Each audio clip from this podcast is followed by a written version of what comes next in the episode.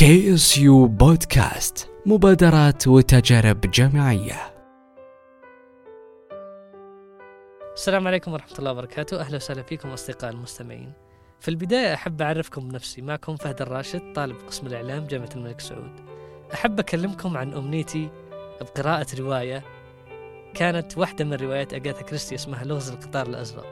هذه الرواية كانت تنطوي عليها تجربة آه، عميقة لي مع القراءة. ولعلكم تتساءلون ليش ما كنت تقدر تقرأ الرواية هذه؟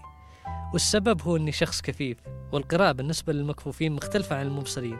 أول ما كانوا المكفوفين يقدرون يقرون إلا بمساعدة شخص يجي ويقرأ وياخذ مقابل القراءة هذه أجر مثلا يكون أجر شهري يتفق معه يتفق عليه مع آه، الشخص الكفيف. لكن مع تطور التقنية تغير الوضع تماما.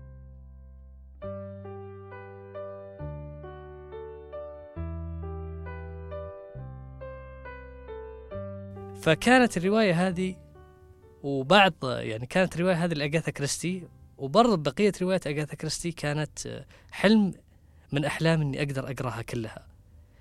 آه، كوني أحب الروايات البوليسية.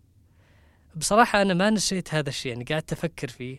وبعدين بعد ما بدأت التقنية آه، كانت لسه في روايات كثيرة مي موجودة. يعني كانت في روايات ما تتاح بصيغة Word اللي هي يقدر يقرأها المكفوفين. الآن المستندات عبارة عن صيغة Word و PDF صيغة PDF كونها مصورة لا يمكن للمكفوفين إنهم يقرونها. أما صيغة Word فكونها نص مكتوب آه أي تطبيق قارئ للشاشة ممكن يتعرف عليها ويقرأها. فهذا كان برضو عائق آخر قدامي لأنه بعد توفر التقنية برضو ما كنت أقدر أقرأها لأنها ما كانت متوفرة إلا PDF تطورت التقنية.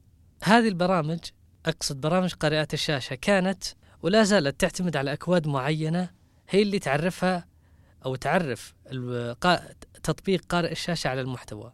هي اللي تعرف التطبيق قارئ الشاشة على المحتوى. بالنسبة لبعض البرامج آه، برامج القراءة ما كان فيها أي توافق. التوافق اللي لاحظته فعلا كان جزئي لكنه كان موجود تطبيق واحد هو اللي كانت فيه الرواية هذه وكان اسمه قارئ جرير. كان تبع مكتبة جرير فهذا التطبيق بعد يمكن تقريبا خمس أو ست سنوات آه، من تفكيري بقراءة الرواية هذه. طبعا الرواية هذه أضفتها الرف من رفوف الكتب الخاصة الخاصة بي في الموقع ال Goodreads موقع Goodreads هو شبكة تواصل آه، للقراء. تحط فيه الكتب اللي تبي تقراها واللي ناوي تقراها.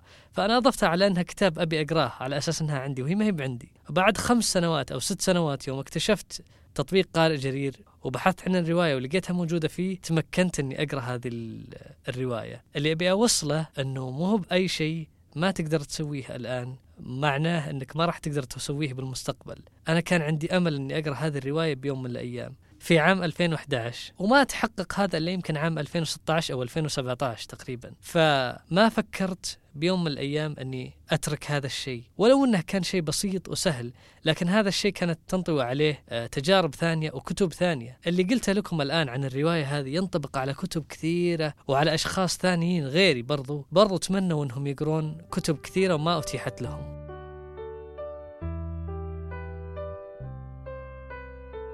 أهم التجارب المستخلصة عدم اليأس. هذا أهم شيء. أنك إذا حطيت شيء ببالك فكر فيه. لا تخليه شغلك الشاغل لكن برضو لا تنساه ليش لا تخلي شغلك الشاغل؟ عشان ما يعطلك عن إنجاز بعض الأمور اللي تقدر تسويها. أنا لما كنت ما أقدر أقرأ رواية ما تركت القراءة. دورت كتب ثانية وقريتها وبحثت عن أشياء ثانية.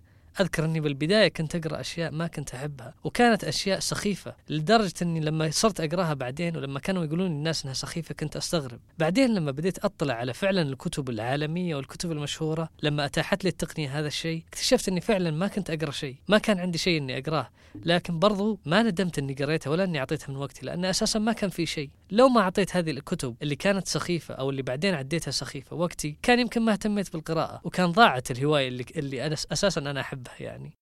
بالنسبة للروايات البوليسية آه، زي ما قلت أهم شيء بالروايات البوليسية أنها تشغل الدماغ يعني أنت لما تقرأ الرواية البوليسية لازم تلقائيا أنك تفكر مثلا من اللي ارتكب الجريمة؟ كيف ارتكب الجريمة؟ فتبدأ تفكر. أوكي مو مشكلة ممكن تخفق. تطلع ال ال الاستنتاجات اللي استنتجتها استنتجتها خاطئة. لكن فرق بين دماغك لما يكون نايم ولما يكون نشيط. بعدين هذه الأشياء راح تساعدك على يعني تحليل أمور كثيرة بالمستقبل. باقي نواحي الحياة راح تساعدك على تحليل أمور كثيرة. وغير كذا يعني راح تمكنك راح تكسبك معلومات. يعني بغض النظر عن السموم عن الطرق المستخدمة لكشف المجرم مثلا في مركز الشرطة عن خطة بسيطة مثلا ناتجها معقد مثلا نتيجتها معقدة أو غير متوقعة. أشياء ما كنت أتوقع أني أستفيد منها استفدت منها بنواحي كثيرة من الحياة. نواحي أساسا أنا ما كنت أتوقعها. يعني مثلا أحيانا لما أكون قاعد مع أصدقائي أو نسوي شيء معين أتذكر رواية بوليسية معينة قريتها أو جزء من رواية بوليسية كان فيها الناتج زي اللي صار الآن. فأقول إنه طبيعي إنه بيكون زي كذا لأنه صار كذا وكذا وكذا. فاعطيه يعني تحليلات معينة للناتج اللي صار الآن.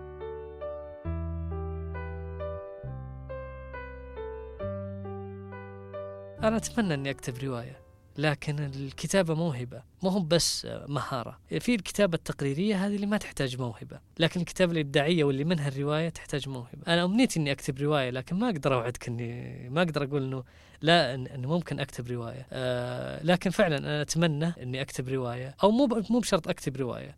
على الأقل لو أكون كاتب مقالات كاتب مقالات يعني إبداعية طبعا. المقالات الإبداعية مش المقالات اللي تكون فيها إحصائيات أو نظريات اقتصادية هذه أو مثلا نظريات سياسية لأن هذه مقالات تقريرية. أنا أتمنى أكون كاتب إبداعي لكن زي ما قلت لك الكتابة تعتمد على الموهبة. ممكن تتعلم أسس الكتابة وتتعلم الإملاء وتتعلم النحو لكن ما يكون عندك الموهبة. كذا أنت ما راح تعطي.